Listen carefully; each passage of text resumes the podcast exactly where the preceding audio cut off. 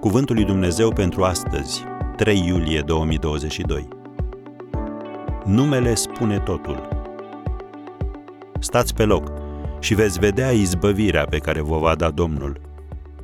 Exodul 14, versetul 13. Astăzi vom vorbi din nou despre numele lui Dumnezeu, Yahveh Nisi. Domnul este steagul meu. Nu ne vine ușor să renunțăm la propriile eforturi și lupte și să lăsăm pe Dumnezeu să lupte în locul nostru. Când facem asta, avem impresia că renunțăm sau că suntem irresponsabili. Gândirea oamenilor obișnuiți spune în felul următor: nu sta degeaba, fă ceva. Uneori suntem ca un om care se înneacă și nu se poate opri să nu se agațe de salvatorul său. Alteori ne imaginăm că altcineva are nevoie de ajutorul nostru și, în consecință, ajungem să-i facem salvarea aproape imposibilă. Ba chiar devenim cel mai mare coșmar al său. Însă doar pentru că Dumnezeu luptă în locul nostru, nu înseamnă că noi nu suntem implicați.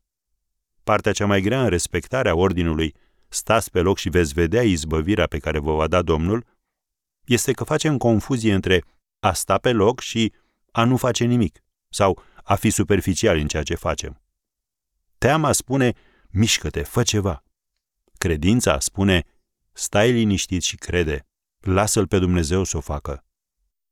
Cam la această distanță de a nu face nimic poți ajunge.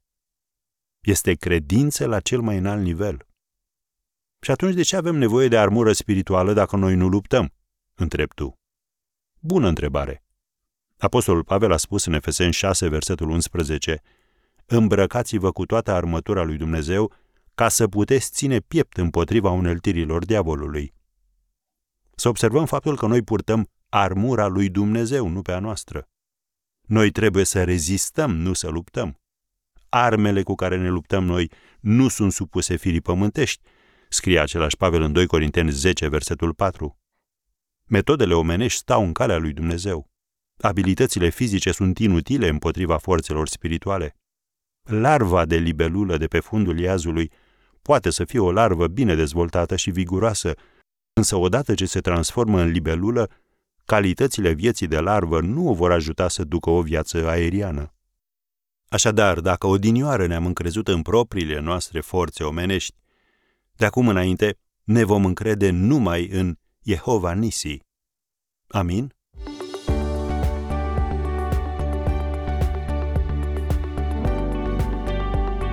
Ați ascultat Cuvântul lui Dumnezeu pentru astăzi, rubrica realizată în colaborare cu Fundația SER România.